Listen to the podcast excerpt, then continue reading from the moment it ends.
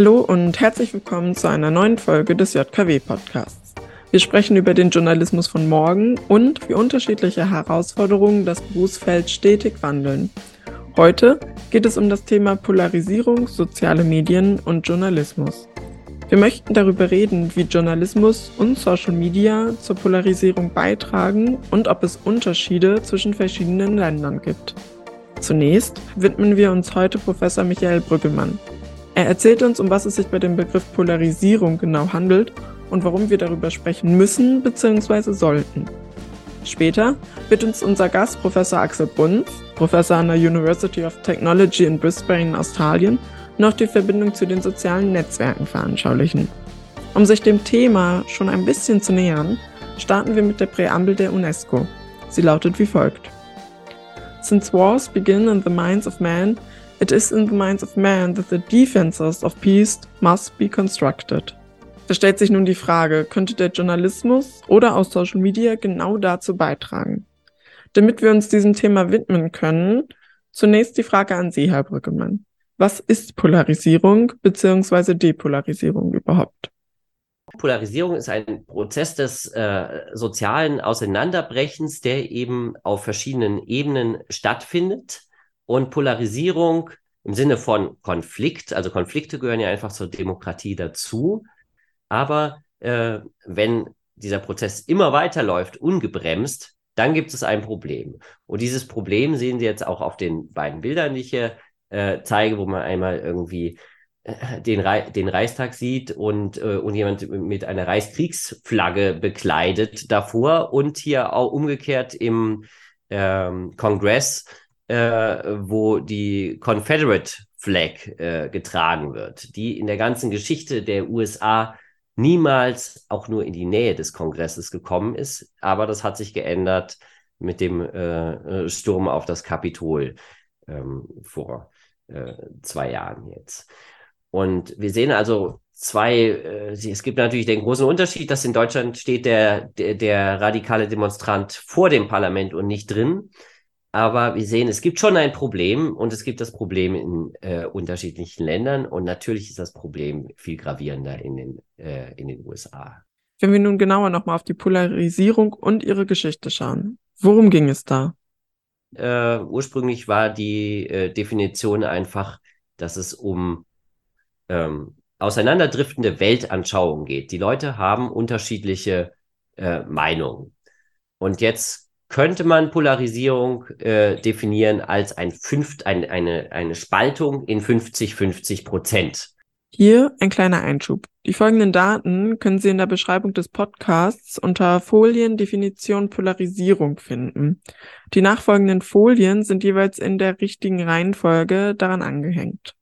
Ich äh, zeige jetzt hier jeweils Daten, wo es darum geht, äh, wie Menschen zum Klimawandel stehen, weil das ja ein, äh, für mich ein ganz wichtiges Forschungsobjekt ist, aber weil das auch eine Debatte ist, die stark polarisiert ist. Und Sie sehen hier jeweils äh, Deutschland und die in den USA, wo man sieht, in den USA ist es ziemlich äh, genau so ein 50-50 äh, Aufteilung der Bevölkerung, äh, wo die eine Hälfte sich Sorgen macht oder sogar alarmiert ist wegen des Klimawandels und die andere Hälfte sich keine Sorgen macht oder sogar abstreitet, dass es das überhaupt gibt, während es in Deutschland einen breiteren Konsens dazu gibt. Man kann es aber auch anders definieren, was Polarisierung heißen kann. Das ist, Polarisierung wäre dann, wenn die extremen Stimmen sehr groß werden. Auch da sehen Sie wieder, die äh, in den USA sind die Extremen, die hier wirklich Klima leugnen, äh, dreimal so äh, viele Menschen wie in Deutschland. Äh, oder man definiert es als ein schwaches Zentrum, dass also in der Mitte des Meinungsspektrums wenige Leute befinden. Und auch hier sehen wir wieder in den USA befinden sich weniger Leute. Wenn man das jetzt ein bisschen abstrakter äh, die ähm, Definitionen zusammenbringt, dann ist das so eine ähm, ein, ein Tal praktisch, also eine polarisierte Öffentlichkeit ist, wo viele Leute an den Extremen stehen und weniger in der Mitte stehen. Und Polarisierung ist ja ein Prozess, der über Zeit läuft. Das heißt, es geht um, es geht auseinander, es driftet auseinander. Es steht nicht nur auseinander, sondern es driftet auseinander.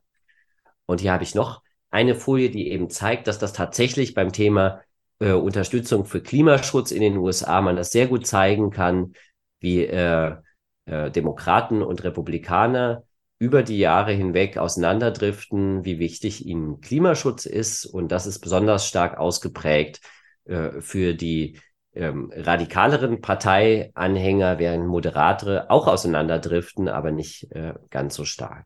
Was zeigt sich noch in diesem Bereich?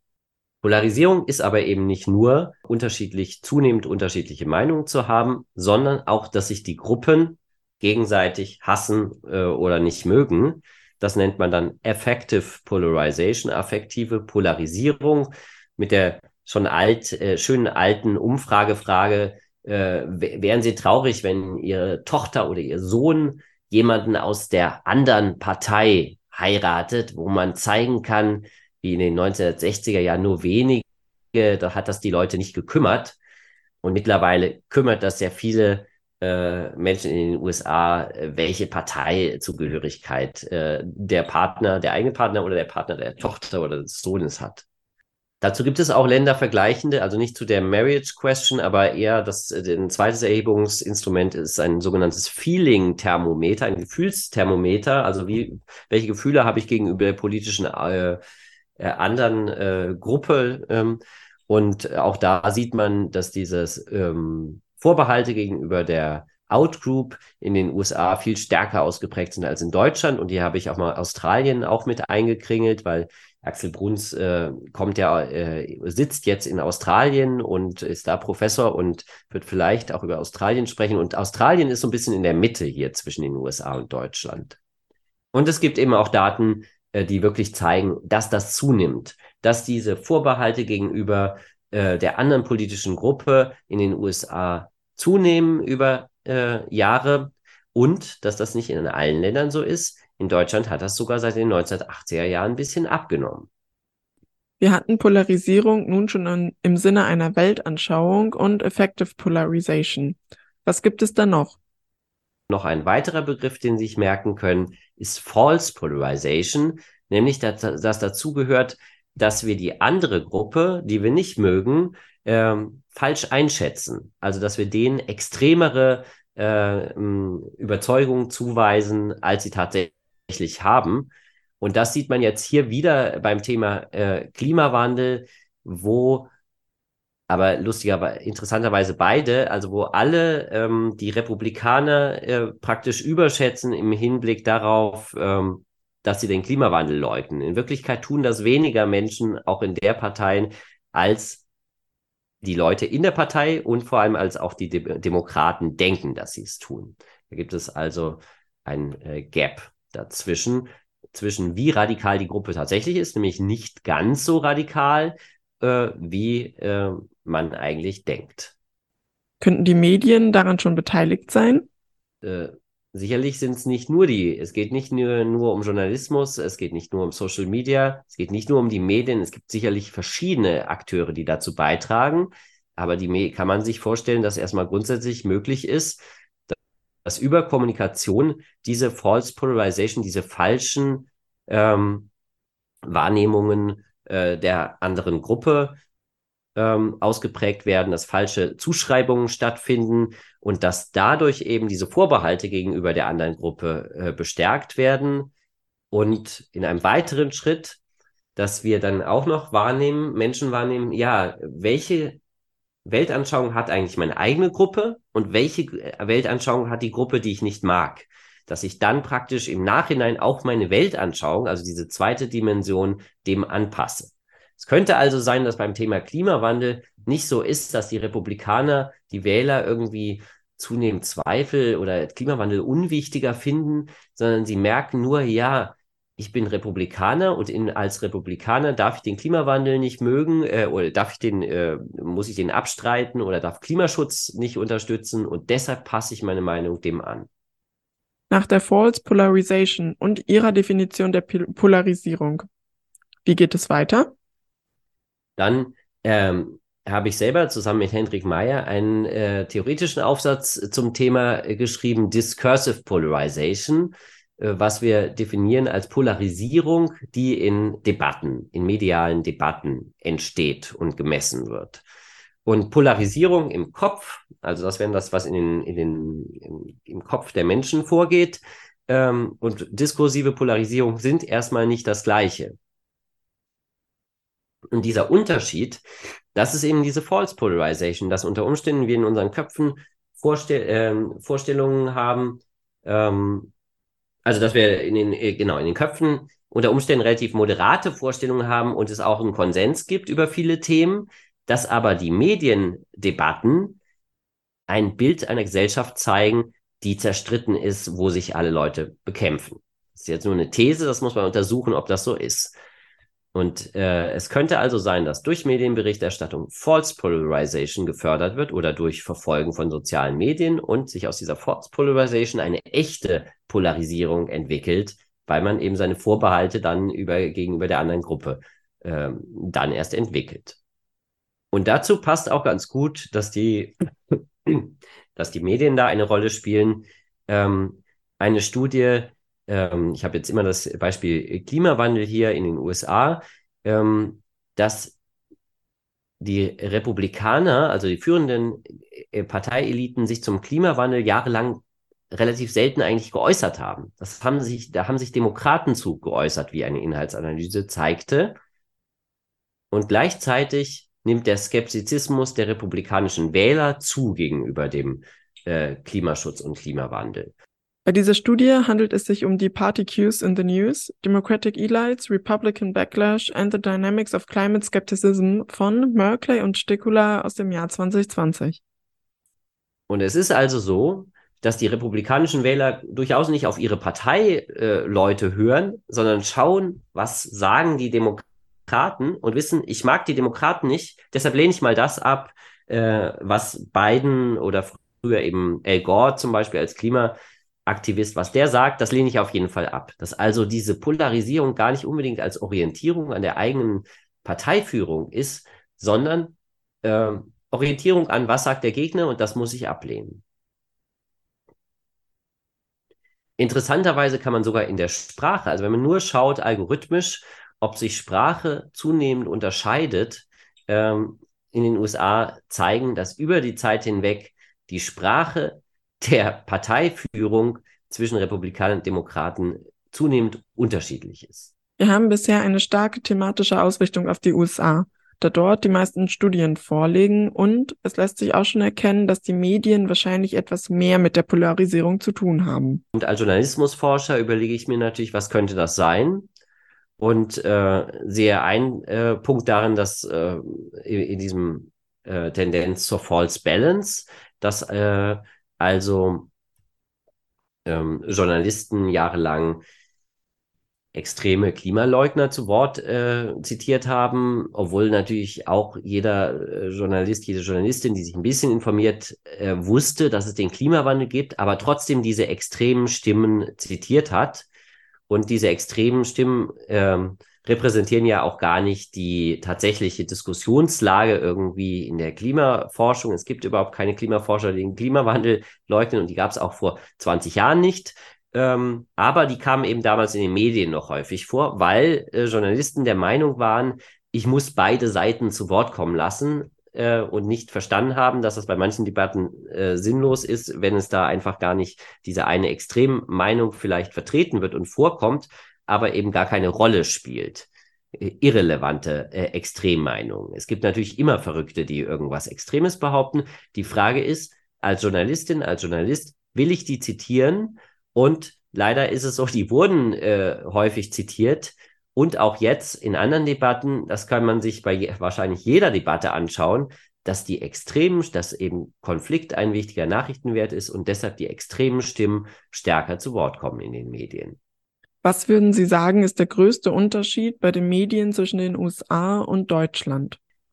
Speziell nicht so sehr in Deutschland, aber speziell in den USA gibt es noch das Problem der hyperpartisan Media, der super ähm, parteilich orientierten Medien wie Fox News, wo es auch äh, Studien dazu gibt, ähm, die zeigen, dass äh, bei einem Thema, wo sich die Leute erstmal, jetzt hier die Republikaner, nicht so auskennen wie dem Green New Deal, also er war erstmal neu, da wussten die noch nicht so viel drüber. Und da war die, äh, waren sie jetzt schon nicht so begeistert davon, aber ähm, nachdem das dann in, auf Fox News und in den Medien äh, ein paar Monate lang intensiv thematisiert wurden, wussten sie, diesen Green New Deal lehne ich ab, weil meine Partei den ablehnt. Beziehungsweise weil die Demokraten den vorgeschlagen haben. Dann ist auch der Unterschied in den USA zu vielen anderen Ländern ähm, und vor allem auch zu Deutschland, dass es eben wenig Medien gibt, die ein Publikum aus verschiedenen Ecken aktivieren können. Also wo ähm, wir jetzt, wenn Sie sich in Deutschland die Tagesschau vorstellen, wo Menschen aller möglichen, außer den ganz extremen, Menschen aus allen möglichen sozialen Hintergründen und mit allen möglichen Weltanschauungen schauen äh, die Tagesschau oder schauen sich im Internet, klicken da drauf, schauen sich vielleicht die App, nutzen die App. Ähm, die haben also ein sehr gemischtes Publikum und das Publikum ist nicht nach Parteilichkeit sortiert. In Deutschland haben wir das auch bei der Presse, wo man klar sagen kann, okay, die Welt, äh, Abonnenten der Welt äh, sind schon viel konservativer als Abonnenten der Süddeutschen. Aber wir haben eben mit dem öffentlich-rechtlichen Rundfunk und auch Online-Angeboten, selbst Spiegel Online hat ein relativ gemischtes Publikum, haben wir äh, ein gemischtes Publikum, was erreicht wird. Und in den USA haben wir eben dieses, dieses parteiliche Sortierung, dass ähm, bestimmte rechte Medien von den eher konservativen geschaut werden, und, und die anderen schauen andere Medien und kriegen da auch andere ähm, Inhalte präsentiert. Und auf die Weise prägt also das Mediensystem schon, äh, trägt es zur polarisierten äh, Gesellschaft bei, beziehungsweise umgekehrt natürlich auch, äh, bringt eine polarisierte Gesellschaft äh, ein polarisiertes äh, Mediensystem hervor. Bei uns Studierenden kam nun auch die Frage auf, inwieweit sich die Pandemie und der Krieg in der Ukraine auf die Polarisierung auswirken. Es ist denkbar, dass durch äh, bei Corona kann man sich vorstellen, dass es vielleicht zu Polarisierung beiträgt. Bei der Ukraine-Krise haben wir tatsächlich auch Stud haben wir tatsächlich auch Daten selber vorliegen, dass es bei der Ukraine-Krise vielleicht gar nicht zu Polarisierung, sondern zu Depolarisierung führt, weil es streiten sich ja nicht verschiedene Gruppen in Deutschland, sondern man ist sich relativ einig, dass das eine ein, ein militärische Aggression äh, von Russland war. Und da sind sich alle deutschen Politiker einig, also wirklich nur ein paar ähm, abweichende Stimmen.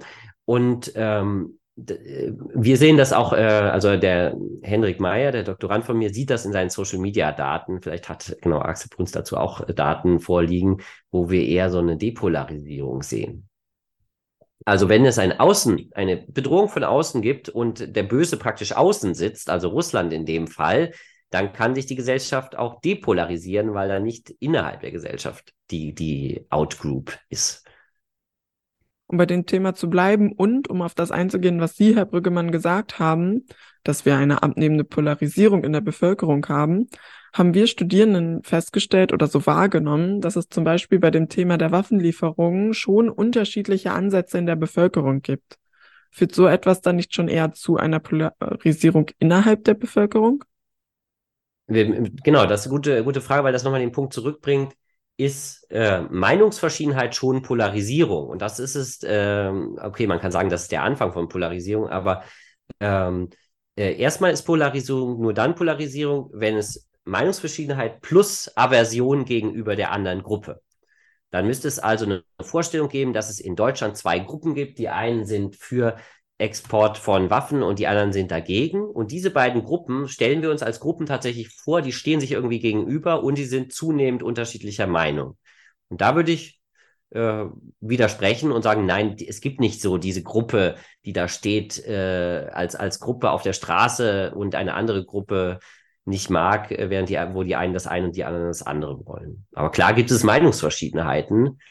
Ähm, ja, das wäre aber dann noch nicht, Polari noch nicht Polarisierung oder nur eine Dimension davon. Und man müssten, Sie müssten dann auch noch untersuchen, ist das zunehmende Meinungsverschiedenheit? Und bei der Export von Waffen würde ich mal sagen, das ist abnehmende Meinungsverschiedenheit, weil früher, also noch vor äh, zwei Jahren, hätte ich gesagt, ja, bei Export von Waffen, da gibt's äh, schon zwei Gruppen in der Gesellschaft und die eine Gruppe ist dagegen und die andere ist dafür.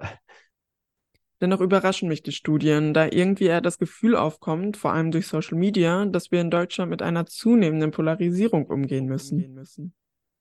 Genau, aber trotzdem, dass Sie da subjektiv die Meinung haben, es polarisiert sich doch. Wieso ist denn das nicht so? Das ist ein Indikator für False Polarization und wo ich ja gerade irgendwie argumentiert habe, dass da vielleicht der Journalismus eine Rolle spielt, wenn er immer davon spricht, äh, wie sich alles polarisiert. Und was weiß ich bei der Klimabewegung, dass sich die Klimabewegung ja so radikalisiert habe. Ich bezweifle das.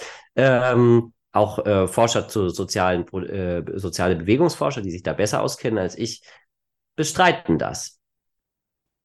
Ja, vielen Dank erstmal, Herr Brückemann. Nun zu Ihnen, Herrn Bruns. Als Gast wurden Sie nun schon mehrfach erwähnt. Sie sind Professor in Brisbane, Australien und werden als Vater des Gatewatching beschrieben, also der Beschreibung von Journalismus als Gatewatching und nicht mehr nur als Gatekeeping. Sie beschäftigen sich schon immer mit den sozialen Netzwerken, was sich auch an den veröffentlichten Büchern wie Are Filter Bubbles Real oder Gatewatching and News Creation, Journalism, Social Media and the Public Sphere zeigt. Ihr neuestes Projekt bezieht sich auf das Phänomen der Polarisierung, vor allem natürlich in Australien. Damit unsere ZuhörerInnen auch ihre Erläut ihren Erläuterungen folgen können, finden sich die von Ihnen vorgestellten Folien ebenfalls in der Beschreibung des Podcasts. Nun zu Ihnen. Wie sind Sie zu diesem Projekt gekommen? Ja, mein Ansatz im Prinzip äh, für das Projekt äh, und auch schon vorher war eben so ein bisschen ähm, dieses, naja, Missverständnis irgendwie, dass es eben alles irgendwie an diesen Echo Chambers oder Filter Bubbles liegt. Ähm, ich habe hier einfach mal das Wort Echo Chamber eingegeben bei Midjourney, um eben ein AI-Bild zu generieren. Und so ein bisschen, glaube ich, stellen sich die Leute das alle so vor, dass wir alle so nur an einem, am Ende eines Schlauches sitzen, wo dann eben nur Informationen aus einer Quelle kommen und da sind, sind wir dann also in einer Echo Chamber. Und das äh, deswegen wird die Polarisierung auch immer schlimmer, weil halt die Demokraten nur demokratische Medien sehen, die Republikaner nur Fox News sehen und ähm, dadurch ent, entdriften also die Realitäten immer weiter auseinander.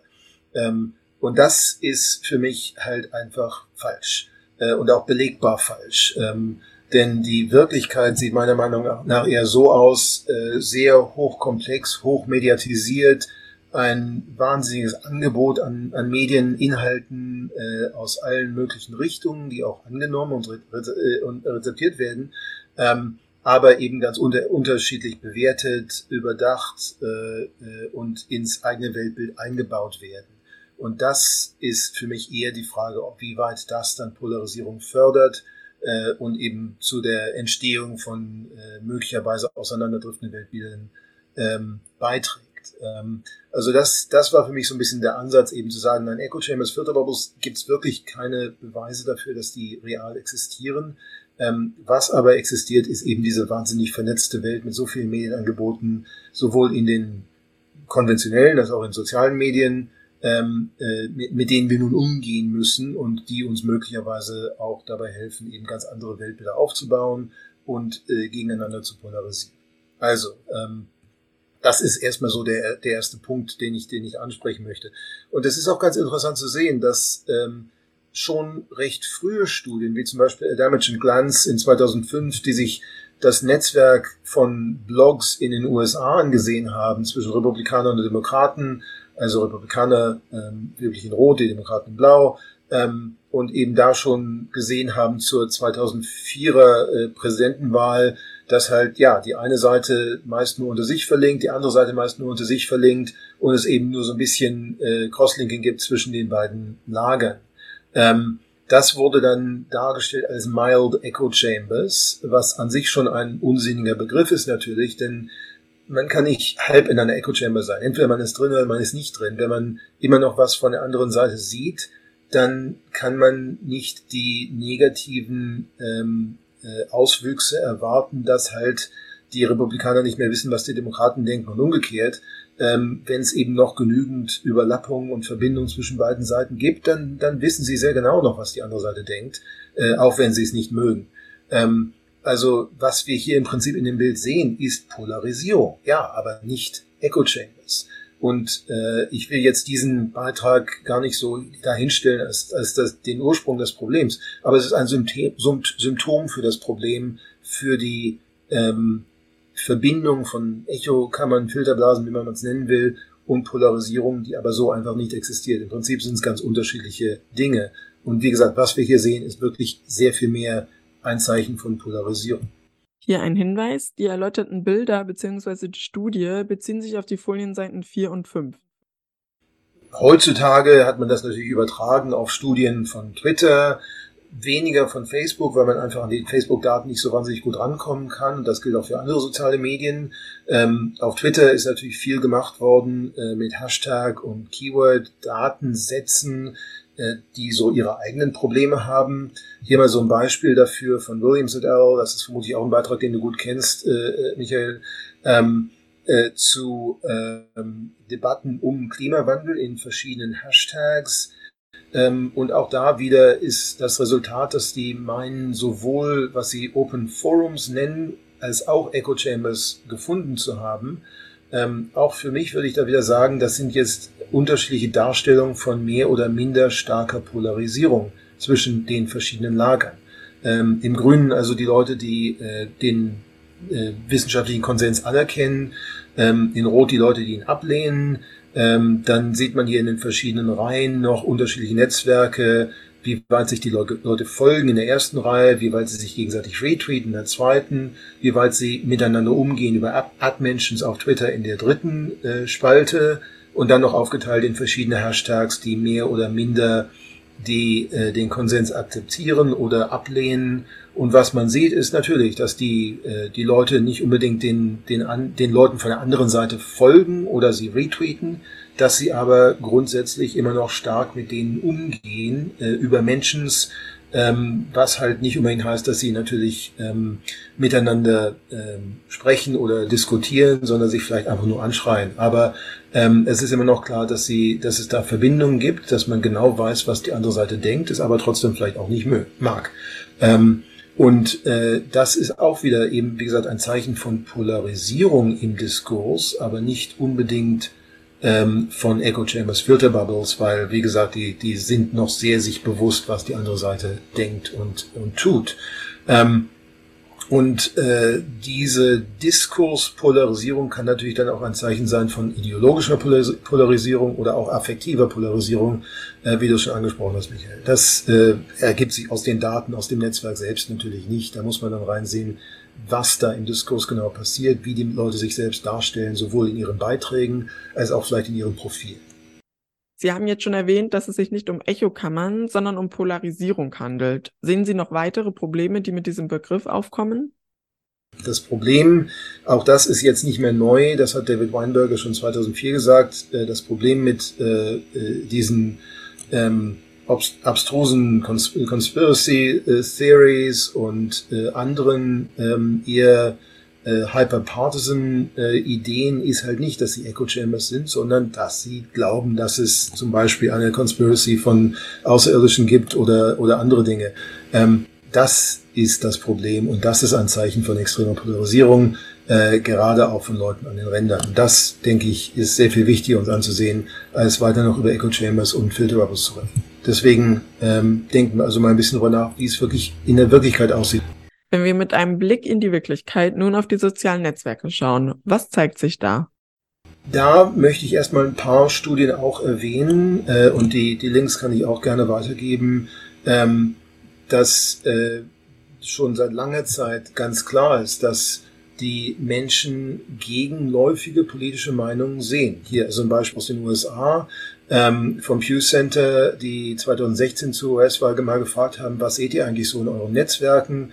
Und äh, wie man sieht, die, die große Zahl der Menschen sowohl auf Facebook wie auch auf Twitter sagt, ja, wir sehen halt beides. Republikaner, Demokraten.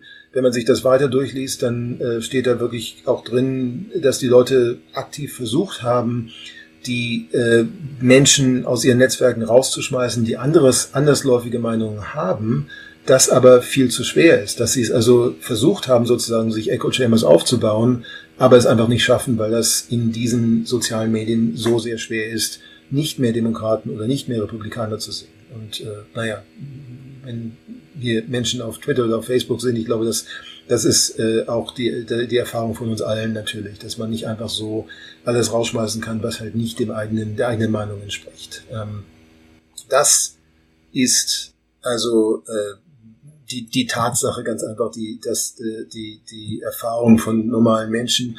Hier eine andere Studie aus Deutschland, die ich auch sehr interessant fand, zur Bundestagswahl 2017. Da hat äh, ein Team mit der Süddeutschen Zeitung zusammengearbeitet und ist erstmal davon ausgegangen, sich anzusehen, wer folgt denn den Facebook-Seiten der verschiedenen deutschen Parteien. Und dann haben sie sich angesehen, welche anderen Interessen verfolgen die denn ebenso noch. Und in der, sage ich jetzt mal so, in der Mitte der Gesellschaft ähm, ist es halt so, dass gut, ob ich jetzt die Grünen oder die CSU gut finde, ich folge vermutlich immer noch der, weiß ich, der Nationalmannschaft oder irgendwelchen ähm, ähm, Komikern oder Stars oder ähm, der Tagesschau oder sonst, sonstigen anderen Nachrichtenwebseiten. Ähm, also da gibt es viele, viele Überlappungen in den Interessen der Menschen äh, über die Parteien hinaus, über die Parteienidentifizierung hinaus. Ähm, der einzige Outlier hier waren eben die Fans der AfD, die sonst nicht wahnsinnig viele Interessenüberlappungen hatten mit dem Rest der Gesellschaft, sondern dann höchstens noch irgendwelche anderen ebenfalls am rechten Rand stehenden ähm, äh, Pages äh, äh, auch geliked haben äh, und die sich mit denen auch verbunden haben. Da ist also auch wieder ein ganz klares Anzeichen im Netzwerk von einer Form von Polarisierung, äh, die man da erkennen kann. Wir hatten bei Herrn Brückemann das Thema der rückläufigen Polarisierung. Wie erkennen Sie diese hier in den Daten der sozialen Netzwerke? Ich könnte mir da ganz gut vorstellen, dass gerade wegen der, sage ich mal, des Aufkommens vielleicht der Bedrohung oder der, der, der Sicht einer Bedrohung von den Rändern vielleicht die Mitte der Gesellschaft gut noch mehr zusammenrücken mag und sich dann abgrenzen mag eben von den, den Parteien an den Rändern, ganz besonders von der AfD vielleicht. Ähm, dass also der Konsens in der, in der Mitte, im Zentrum der Gesellschaft stärker wird, während er eben sich ausgrenzt gegenüber den, den eher äh, problematischen Parteien am Rand der Gesellschaft.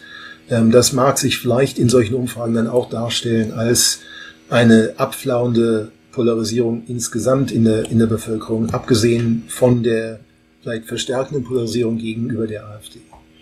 Dann möchte ich noch kurz erwähnen, äh, eine Studie, die wir in Australien gemacht haben, und ich will auch ein bisschen mehr über Australien sagen. Ähm, wir hatten hier, ich will nicht sagen ganz einfach, aber wir hatten einfach mal äh, in Australien die äh, Twitter-Sphäre erfasst, und zwar die, die Follower-Netzwerke in der Twitter-Sphäre in 2016, das ist also schon eine Weile her jetzt, ähm, und uns da angesehen, wie die Menschen eigentlich einander folgen, was sich da für Netzwerke gibt. Als Info für unsere ZuhörerInnen, Herr Bruns bezieht sich hier auf die Seiten 9 und 10 seiner Folien. Und äh, wir sehen vor allem halt, dass die Menschen einen Clustering machen um bestimmte Themen herum, also um Politik, um Nachrichten, um Sport, um Teen Culture, um andere Dinge. Ähm, dass es aber keine wirklichen, naja, also eine, eine, eine Polarisierung natürlich gibt zwischen den Linken und den Rechten im Netzwerk, dass die aber ansonsten nicht wirklich un unverbunden miteinander sind, sondern immer noch äh, es ganz klar eben eine, eine, ähm, äh, eine Kontinuität gibt innerhalb des Netzwerks insgesamt. Mit Hilfe dieser Daten haben wir uns dann ein paar bestimmte Themen angesehen, um zu sehen, wer eigentlich auf Twitter zu diesen Themen diskutiert. Es gibt also Cluster für Progressive, für Leute auf, auf dem rechten Rand, für allgemeine Politik, Politikinteressierte und Nachrichteninteressierte. Und dann haben wir uns mal angesehen, wie sieht das dann aus bei bestimmten Diskursen in der australischen Öffentlichkeit. Und das wird dann schon wieder abgebildet. Hier also ein, eine Debatte ähm, zu einem Thema, das ist jetzt schon vor ein paar Jahren auch ähm, zu einer Novellierung des Paragraphen 18c im australischen Recht, wo es darum geht, ähm, ob man aus religiösen oder anderen Gründen diskriminieren darf. Ähm, das war eine recht große Debatte vor ein paar Jahren. Ähm, die Leute am rechten Rand ähm, haben da eine ganz andere Auffassung davon, wie im Prinzip der, Recht, der Rest der Gesellschaft und auch gerade den Leuten auf der linken Seite, den Leuten, die äh, sich besonders um die Rechte der indigenen Menschen in Australien kümmern. Ähm, da gibt es eine ganz klare Polarisierung zwischen den Gruppen. Der rechte Rand möchte gerne mehr diskriminieren dürfen, gerade auch auf, aufgrund von ähm, Religion oder ähm, äh, anderen äh, Merkmalen. Ähm, äh, der Rest der Gesellschaft möchte das nicht. Wenn wir uns aber dann eine andere Debatte ansehen äh, zu Robodebt, auch da will ich jetzt nicht groß drauf eingehen, aber das war eine, eine fehlgeleitete, ein fehlgeleiteter Versuch, künstliche Intelligenz zu nutzen, um die Arbeitslosenbezüge abzugleichen mit den Steuerbescheiden und so Leute zu finden, die vielleicht geschummelt haben bei ihren Arbeitsloseninformationen. Ähm, das lief leider komplett falsch, weil die Abgleichung der Namen ähm, sehr problematisch war und sehr viele Leute falsche Bescheide vom Steueramt bekommen haben, dass sie, dass sie Zehntausende von Dollar nachzahlen sollen. Am Ende hat das sogar leider zu einigen Suiziden geführt. Ähm, also eine, eine wirklich sehr problematische Anwendung von künstlicher, naja, Unintelligenz im Prinzip. Ähm, da sehen wir überhaupt keine Unterschiede zwischen dem rechten Rand und dem Rest der Gesellschaft. Also ob man da rechts steht oder links steht, keiner in Australien fand Robodead, fand dieses, diesen, diesen ganzen Versuch überhaupt gut. Ähm, das ist also dann eher so eine Art vertikale Polarisierung zwischen dem Volk und der Regierung, die es versucht hat, das durchzusetzen. Ähm, und äh, da ist damit auch ganz klar, dass Polarisierung natürlich in den sozialen Medien auch sehr themenspezifisch sein kann. Dass also zu bestimmten Themen, die halt auch aufgebauscht werden als Culture War Themen, ähm, eine äh, ganz klare Polarisierung passiert, aber zu anderen Themen, wo Leute aus dem linken oder aus dem rechten Lager genauso erfasst werden können von so einer fehlgeleiteten künstlichen Intelligenz, ähm, dass da die Menschen sehr schnell wieder zusammenkommen und sagen, wir wollen das alle nicht und die Regierung, die es versucht, macht es einfach falsch und wir wollen diese Regierung nicht mehr. Ähm, das ist also, äh, wie gesagt, ein, ein sehr ähm, äh, fluides Verhältnis zwischen den verschiedenen Gruppen, je nach Thema, das wir damit darstellen. Wenn wir nun den Journalismus mit den verschiedenen Polarisierungsformen in Verbindung bringen, was ergibt sich daraus? Einerseits gibt es natürlich so Studien äh, wie hier wieder aus den USA, aus der ähm, Wahl zwischen Donald, Donald Trump und Hillary Clinton, dass zum Beispiel die Leute, die Clinton retweeten, dann ähm, in ihren eigenen Tweets sehr viel mehr ähm, wahrscheinlich äh, Medien aus dem aus, aus der linken oder linken Mitte ähm, äh, weiterleiten, dass die Leute, die Trump retweeten, natürlich Informationen eher weiter, weiterleiten von rechtsgerichteten oder rechtsmittigen ähm, Nachrichtenkanälen. Äh, das ist jetzt nicht weiter un, äh, also nicht weiter überraschend. Das ist ähm, eben eine Auswahl der Informationen, die man gerne weiterleitet an seine eigenen Follower ähm, die dem eigenen Selbstverständnis der eigentlichen, der eigenen Identität ähm, äh, entspricht. Und Republikaner leiten eben, e-, eben mehr republikanische Medien weiter, Demokraten leiten mehr demokratische Medien weiter. Ähm, und ob sie jetzt Clinton oder Trump retweeten, ist so ein bisschen halt das Anzeichen benutzt worden, dass sie eben vom wahrscheinlich Republikaner oder Demokraten sind. Ähm, die Informationen, die sie aber weiterleiten, gerade von den Rändern des, ähm, des äh, Medienspektrums. Äh, da denke ich, äh, sollten wir in diesem äh, Zusammenhang noch ein bisschen mehr darüber sprechen. Wir haben hier mal eine Studie gemacht ähm, zu Sky News Australia und ähm, den, äh, wo deren Inhalte so landen. Ähm, Sky News Australia ähm, ist Ihnen vermutlich kein großer Begriff. Ähm, das ist so ein bisschen die australische Version von Fox News. Ähm, gehört auch zum, zum Murdoch-Konzern ähm, äh, und äh, eben genauso wie Fox News selbst auch, ähm, ist aber, soweit das möglich ist, vielleicht noch ein bisschen weiter rechts stehend. Ähm, auf Sky News Australia tauchen zum Beispiel, also zum Teil Leute auf, die, die bei Fox News schon nicht mehr ähm, wohl gelitten sind. Zum Beispiel äh, Leute wie die bekannte Neofaschistin äh, Lauren Southern, die ähm, so eine Art zweite Karriere bei, bei Sky News Australia hatte für eine Zeit. Ähm, äh, das ist äh, also ein Sender, der zwar in Australien produziert wird und Inhalte auch hier in PayTV reinstellt, allerdings für ein verschwindend kleines Publikum. Ich sage wirklich verschwindend kleines, weil die Ratings Agencies, also die, die Leute, die halt äh, versuchen zu zählen, wie viele Zuschauer eine Sendung eigentlich hat, teilweise schon sagen, wir wissen nicht, ob es überhaupt jemand eingeschaltet hat im australischen Fernsehen. Ähm, das ist aber auch nicht der Sinn der Sache. Das australische Fernsehen, gerade Pay-TV, wird hier nicht viel benutzt. Ähm, die, also der, der Fernsehsender ist im Prinzip nur ein Produktionshaus für Inhalte, die dann auch ins Internet reingestellt werden. Äh, nach YouTube, nach Facebook, bei YouTube sind schon mal ein paar Sachen rausgeflogen. Ähm, und ähm, wir haben uns hier mal angesehen, wie weit eigentlich diese YouTube und, und auch Facebook-Inhalte, ähm, also Videos, äh, von Sky News dann weitergeleitet werden über Facebook und an wen. Und da gab es ein paar ganz interessante Unterschiede, die ich mal kurz durchgehen möchte. Auf der einen Seite haben wir eine recht kleine Zahl von ähm, Facebook-Pages und Groups, die meist auch mit Sky News in Verbindung stehen, also die Pages für die wichtigsten Programme, für einige der Präsentatoren, Moderatoren und so weiter. Ähm, die ähm, leiten sehr viele Videos natürlich weiter und meist mit einem recht stark australisch orientierten Thema. Auf der anderen Seite haben wir eine recht große Zahl von Pages und Groups, ähm, die nicht unbedingt viele Videos weiterleiten, ähm, aber wenn sie es tun, dann kommen diese Videos ganz groß raus. Und das sind meist Videos, die sie äh, von der Sky News Australia YouTube-Page beziehen, äh, die meist eher amerikanisch orientierte Themen haben und die dann wirklich viral gehen. Und äh, diese Pages und Groups sind vor allem aus den USA. Und das ist eigentlich eher der wichtigere Teil von Sky News Produktion ähm, an Inhalten. Da das wichtigste Video, das, das Video, was am größten rausgekommen ist, zum Beispiel über die letzten paar Jahre, war ein Video zu dem Laptop von Hunter Biden. Ähm, dass also diese ganze Verschwörungstheorie zu diesem Laptop weiter äh, spinnt.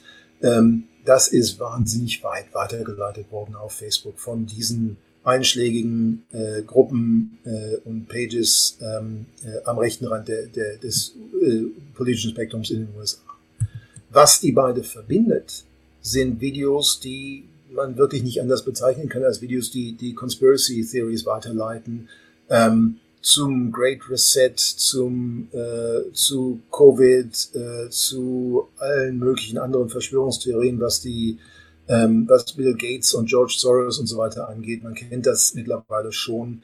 Ähm, und auch das ist, auch dafür ist, ist News eine wichtige, eine wichtige Quelle von Informationen. Was zeigt sich dann damit insgesamt in Bezug auf die hier thematisierte Polarisierung? Die Polarisierung, wie wir sie sehen, und das hast du Michael ja auch schon angesprochen, ähm, zwischen verschiedenen Gruppen in der Gesellschaft natürlich nicht einfach nicht immer nur so aus sich heraus entsteht, sondern dann auch bespielt wird von Medienhäusern, die äh, das vielleicht aus ideologischen, vielleicht auch einfach aus kommerziellen Gründen tun ähm, und die damit ganz groß rauskommen können. Und das ist äh, im Fall von Sky News auch wirklich der Fall. Ähm, also Sky News ist ein Beispiel dafür und nicht das, bei weitem nicht das einzige Beispiel natürlich, aber ein Beispiel dafür, äh, woher diese Inhalte kommen und wie weit diese Inhalte dann vielleicht die Polarisierung verstärken können, indem sie zum Beispiel auch, das hast du auch schon angesprochen, diese False Polarization darstellen, den, den Eindruck geben, dass eben Republikaner und Demokraten oder hier in Australien Labour und die, die Coalition ähm, sehr viel weiter voneinander entfernt sind, als sie es vielleicht sind. Ähm, und das eben so populistisch, reißerisch darstellen, dass sich dadurch die Polarisierung noch weiter erhöht. Ähm, dann möchte ich in dem Zusammenhang übrigens auch noch darauf eingehen, dass das natürlich immer noch nicht heißt, dass die Leute nur noch Sky News sehen. Ähm, da gibt's auch schon seit über zehn Jahren einige Studien dazu, dass zum Beispiel die Leute, die ganz besonders an den Rändern stehen, ähm, auch sehr aktive Konsumenten von Massenmedien aus der Mitte der Gesellschaft sind. Ähm, weil sie teilweise einfach Hate-Reading praktizieren, weil sie wissen müssen, was die andere Seite denkt und sagt und tut um darauf antworten zu können, um das irgendwie verreißen zu können oder auch selektiv einfach zu zitieren, ähm, wie auch immer. Aber das ist also äh, schon 2011 erfasst worden, dass die Leute, die zum Beispiel Stormfront, äh, also eine Neonazi-Seite äh, besuchen, ähm, auch sehr viel New York Times lesen, was man so vielleicht nicht unbedingt erwarten würde. Ähm, und es mehr lesen als die Leute, die nur zu Yahoo News gewöhnlich gehen, was jetzt keine son sonderlich tolle Nachrichtenwebseite ist. Ähm, und Robert und Bar Jorgensen haben das äh, in letzter Zeit nochmal mehr untersucht für Breitbart und sich da auch angesehen, wie sehr eigentlich Breitbart auf die Massenmedien in den USA verlinkt. Also nicht nur darüber spricht, sondern wirklich direkt darauf verlinkt, was auch wieder bedeutet, dass die Breitbart-Leser natürlich die New York Times und die Washington Post und andere Webseiten ähm, vielleicht sehr gut kennen, aber natürlich nicht verlinkt, um zu sagen, ja toll, schaut euch das mal an, toller Artikel, sondern um zu sagen, schaut euch das mal an, ähm, die Liberalen sind wieder dabei, irgendwas zu machen, ähm, seid, äh, äh, seid auf der Hut. Ähm, und das Ergebnis ähm, davon ist halt natürlich, ja, ja, auch sowas. Also diese Verquickung von ähm, äh, Conspiracy Theories, von, von Hyperpartisanship, ähm, die eben durch diese, diese leichte äh, Verfügbarkeit von Informationen ähm, noch sehr viel mehr verstärkt wird. Und natürlich auch Fake News, äh, äh die Verbreitung davon auch. Ich habe das Bild hier mal reingestellt, das ist auch aus Australien von einer einem Protest gegen Lockdowns und äh, äh, Vaccination und so weiter. Ähm, einfach mal so als Beispiel, wie diese Leute, die wirklich ähm, extrem aktiv sind, hyperpartisan sind, äh, Conspiracy Theorists sind, wie die das alles zusammenbringen. Auch hier der kleine Hinweis, das besprochene Bild befindet sich auf der Seite 17. Man sieht da, wenn es vielleicht äh, auch ganz gut noch zu lesen ist, in der Größe ähm, alles von dem äh, Schlachtruf von QAnon ganz am Anfang, where we go one, we go all, äh, zu äh, Pandemic, Epstein, Clinton, Great Awakening, Child Sacrifice, False Flag, Illuminati, Adrenochrome, Tesla, ähm, also 5G, alles ist dabei im Prinzip. Alles ist hier irgendwie zusammengebracht und miteinander verbunden worden. Und ähm, das, denke ich, ist halt auch das Problem natürlich, dass diese ganzen Einzelinformationen, die Leute aus irgendwoher beziehen, halt immer weiter aufschaukeln, ähm, wie sich diese Leute sozusagen selbst polarisieren. In dem Fall vielleicht gegen den, das Zentrum der, der, der Gesellschaft ähm, und immer weiter abdrift in wirklich ganz extrem ähm, äh, partisanen, partisane Gefilde, wenn ich es ausdrücken darf. Ähm, was natürlich nicht heißt, dass wir da einfach die, die Netzwerke insgesamt verdammen sollten, weil es ist auch wahr, dass Online-Netzwerke es Menschen erlauben, soziale Bindungen zu, zu, zu schaffen, ähm, Unterstützung aus ihren Gemeinschaften zu bekommen. Und ähm, äh, es ist also nicht so, dass wir einfach das besser dran wären, wenn wir die, äh, die Netzwerke wieder abschaffen würden und uns einfach, einfach alle ausklinken würden natürlich.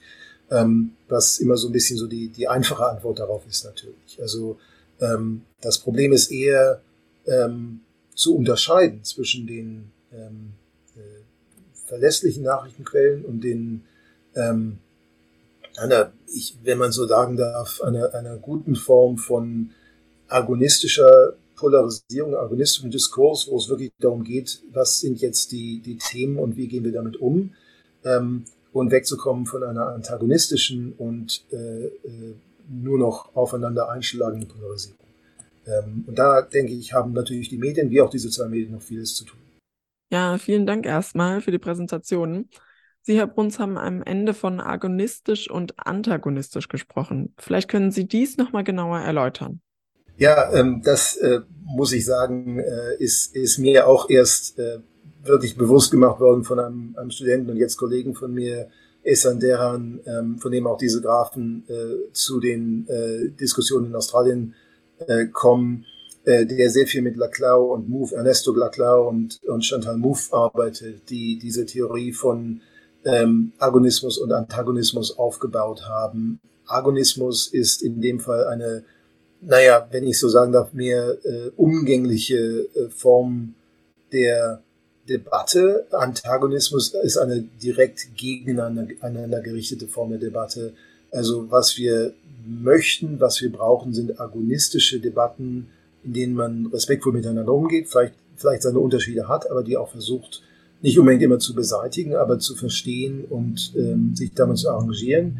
Antagonismus ist, wenn das umschlägt, in eine sehr viel feindseligere ähm, Gegenüberstellung von, von unversöhnlichen äh, Punkten. Ähm, und was auch interessant ist, ist, dass, dass diese ähm, Diskussionsallianzen, diese Diskursallianzen ähm, durchaus von Thema zu Thema unterschiedlich sein können, was wir eben, wie gesagt, gesehen haben bei den Debatten zu 18C und, ähm, und Robodebt zum Beispiel. Herr Brüggemann, was sagen Sie dazu? Mhm. Genau, wenn die immer unterschiedlich werden, dann wäre es eben auch nicht unbedingt Polarisierung, sondern also wie es in den USA ist, wo die dann wirklich zu allen Themen oder mal, ich schalte ein, ich halte ein Schild hoch, wo alle meine Überzeugungen draufstehen, wie diese Demonstrantin, und sie sind identisch mit allen Überzeugungen von einer gewissen anderen Gruppe von Leuten. Das wäre dann die Extreme. Ja. Genau, und, und äh, was, was wir also höchstens hier sehen, ist eine sehr themenbezogene Issue Polarization zu bestimmten, naja, zu bestimmten Themen, zu bestimmten Issues, ähm, die sich aber offenbar auch wieder auslöst, wenn das Thema halt was anderes ist. Nach dem Hören der Ergebnisse der Studien, Herr Brüggemann, Nochmal zum Abschluss des Ganzen und nach Ihrer Definition der Polarisierungsform sowie nach dem Vorstellen der Verbindungen aus den sozialen Netzwerken und dem Journalismus bzw. der Polarisierung von Ihnen, Herrn Bruns. Ist Ihnen dazu noch etwas aufgefallen oder in den Kopf gekommen? Was ich vielleicht noch äh, interessant fand, wenn man jetzt Journalismus und, so, äh, und Social Media vergleicht, dass beide so ein bisschen die gleichen Logiken dann doch bedienen. Also dass diese, diese extreme Stimmen zu Wort kommen zu lassen, die Fokussierung darauf, dass die irgendwie im Journalismus gibt es die und in Social Media auch. Da gibt es ja auch diese Begriff des Social Media Prismas, dass das, die sozialen Medien, also die extremen äh, äh, Stimmen nach oben spülen. Das ist, äh, Axel Bruns kennt das. Ist das auch was, äh, was du auch so siehst oder siehst du das eher kritisch? Das hattest du nicht, nämlich nicht erwähnt. Vielleicht hast du es auch absichtlich nicht, nicht erwähnt. Ja.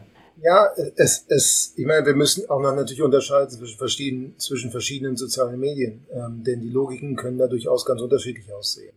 Ähm, und ich meine, wenn man sich jetzt zum Beispiel Twitter ansieht über die letzten paar Monate, seit Elon Musk es übernommen hat, ist auch Twitter vorher und, und nachher schon was anderes geworden wieder durch die äh, sehr andere den sehr anderen Ansatz der Moderation, der, der, der, äh, des Umgangs mit extremen Stimmen ganz besonders. Also äh, es ist jetzt nicht so, dass alle sozialen Medien da, da unbedingt gleich funktionieren würden. Das hängt damit zusammen, wie sie moderiert werden, wie, wie weit, ob sie moderiert werden, ähm, wie die Algorithmen im, im äh, Einzelnen funktionieren ähm, und äh, ja, da, wie, auch, wie sie auch aufgebaut sind. Also Twitter ist ja ein recht, recht flatte, äh, flaches Netzwerk. Ähm, wo jeder jedem folgen kann und äh, sich dadurch auch recht leicht neue Inhalte hochspülen lassen. Ähm, auch natürlich mit Unterstützung von Fake-Accounts und Bots und so weiter. Ähm, bei Facebook ist das ein bisschen anders, weil es eben doch ein sehr viel äh, komplexeres Netzwerk ist. Äh, dadurch, dass sich sehr viel mehr um diese äh, Strong Ties dreht, äh, wo man halt mit Leuten in seinem, seinem Umfeld vernetzt ist, jetzt unbedingt so stark vernetzt ist mit irgendwelchen Leuten, die man nicht kennt, die irgendwelche Celebrities oder sonst was sind. Ähm, und dann geht's eben die Pages und Groups natürlich. Also es ist, es ist äh, vom, vom Aufbau her schon sehr unterschiedlich und äh, deswegen kann die Dynamik auf verschiedenen Plattformen durchaus anders sein. Das sieht man jetzt gerade ganz besonders, äh, wenn jetzt die Leute zum Beispiel übergehen von Twitter auf Mastodon oder auf andere Plattformen und sich da erstmal zurückfinden, zurechtfinden müssen, um, um zu sehen, wie, wie gehe ich jetzt damit um, wo sind meine Leute, wie finde ich die Leute, die ähnlich Interesse haben wie ich. Ähm, das ist mit, mitunter gar nicht mal so einfach. Nur kurz zu, zur Frage der Mediensysteme und der Poli Politiksysteme sagen wollte, ist, dass es auch sehr interessant ist, wie weit die miteinander ähm, arrangiert sind oder wie weit sie, sie äh, konform gehen. Man kann also zum Beispiel sehen, die USA hat einen sehr stark so, schon polarisiertes Politiksystem natürlich, dadurch dass ein, im, im Ende, am Ende ein Zwei-Parteien-System ist. Und die Medienlandschaft hat sich da mehr oder weniger angeglichen, würde ich sagen. Ähm, in Großbritannien ist das anders. Es ist auch ein zwei, zweieinhalb Parteien-System, ähm, je nachdem, ob die Liberal Democrats halt mal, mal gerade wieder existieren oder nicht. Ähm, aber durch den öffentlich-rechtlichen Rundfunk in der Mitte ähm, sieht die Medienlandschaft sehr anders, anders aus. Ähm, Wobei natürlich auch mit der BBC immer so ein bisschen, äh, die wird auch so ein bisschen ein Spielball zwischen den Parteien, ähm, je nachdem, wer jetzt gerade kräftiger ist. Ähm, dann gibt es Systeme wie in Deutschland, wo äh, ein mehr, wirklich ein Mehrparteiensystem mit einem starken öffentlich-rechtlichen Rundfunk, ähm, äh, wo die Mitte dadurch vielleicht recht stark ist und es nicht so stark zur Polarisierung kommt ähm, gegenüber, sage ich mal, Italien zum Beispiel als auch Mehrparteiensystem, Vielparteiensystem mit einem wirklich entkernten öffentlich-rechtlichen Bereich. Ähm, und äh, da äh, ist die Dynamik wieder eine ganz andere. Also ähm, je nachdem, wie weit die äh, Medien- und Politiklandschaft parallel oder gegeneinander laufen, ähm, und äh, je nachdem, wie, wie viele vielleicht auch Medien es gibt ähm, äh, oder Parteien, äh, wirklich ernstzunehmende Parteien es gibt, äh, sehen die Dinge auch wieder ganz anders aus. Also ähm, das finde ich auch sehr spannend bei der Unterscheidung und der, dem Vergleich zwischen den Ländern beides auch mit einzubeziehen. Ja, vielen Dank an Sie beide. Nochmal zum Abschluss. Was können wir aus dieser Folge mitnehmen? Der Journalismus und die sozialen Medien sind nicht die Alleinschuldigen, sondern es gibt ein komplexes Gebilde aus Mediensystemen und auch politischen Systemen, die sich gegenseitig dynamisch beeinflussen. Die Frage, was kann man für eine Depolarisierung tun, ist nicht so einfach zu beantworten. Dennoch kann der Journalismus und damit wir als Journalistinnen dazu beitragen und in dieser Richtung auch weiter forschen. Was sagen Sie als Zuhörerinnen? Kann der Journalismus es schaffen oder sollten noch andere Parteien in diesem Kontext mit eingebunden werden? Und wenn ja, an wen müsste man sich da richten? Nun noch der Ausblick auf die nächste Folge. In dieser gehen wir weg von der Kommunikationswissenschaft und der Forschung hin zu dem Bereich Kommunikation als Beruf. Zu Gast haben wir Herrn Martin Helfrich. Er ist Pressesprecher sowie Leiter der Presse- und Öffentlichkeitsarbeit der Sozialbehörde der Freien Hansestadt Hamburg. Bis dahin sage ich Tschüss und auf Wiedersehen.